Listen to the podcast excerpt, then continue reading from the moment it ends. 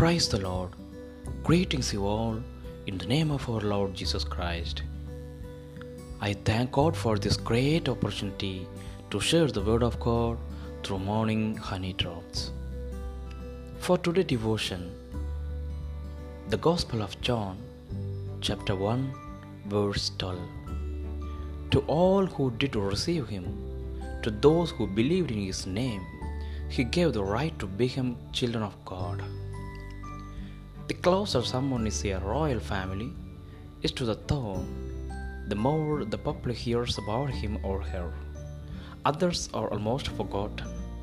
The British royal family has a line of succession that includes nearly 60 people. One of them is Lord Frederick Windsor, who is 49th in line for the throne. Instead of being in the limelight, he quietly goes about his life. Though he works as a financial analyst, he is not considered a working royal, one of the important family members who are paid for representing the family. David's son Nathan is another royal who lived outside the limelight.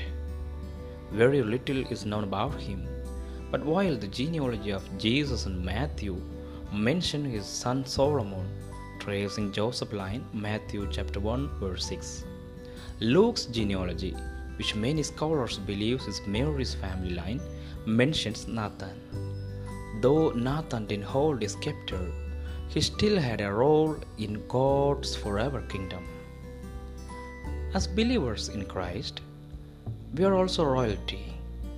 The Apostle John wrote that God gave us the right to become children of God.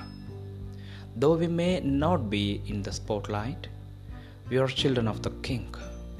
God considers each of us important enough to represent Him here on earth and to one day reign with Him. Like Nathan, we may not wear an earthly crown, but we still have a part to play in God's kingdom. How does knowing your royalty, God's child, make you feel? As a child of the King, what do you see as your responsibilities to the people around you? We pray. Dear Heavenly Father, thank you, Lord, that every single one of us is equally important to you, whether big or small, rich or poor, famous or not known much at all. No matter what our stories are, where we come from, thank you for adopting us into your family and giving us a place of belonging. What a wonderful reminder to know that we all have a part to play in our game plan of creation. In Jesus' name we pray. Amen. Amen.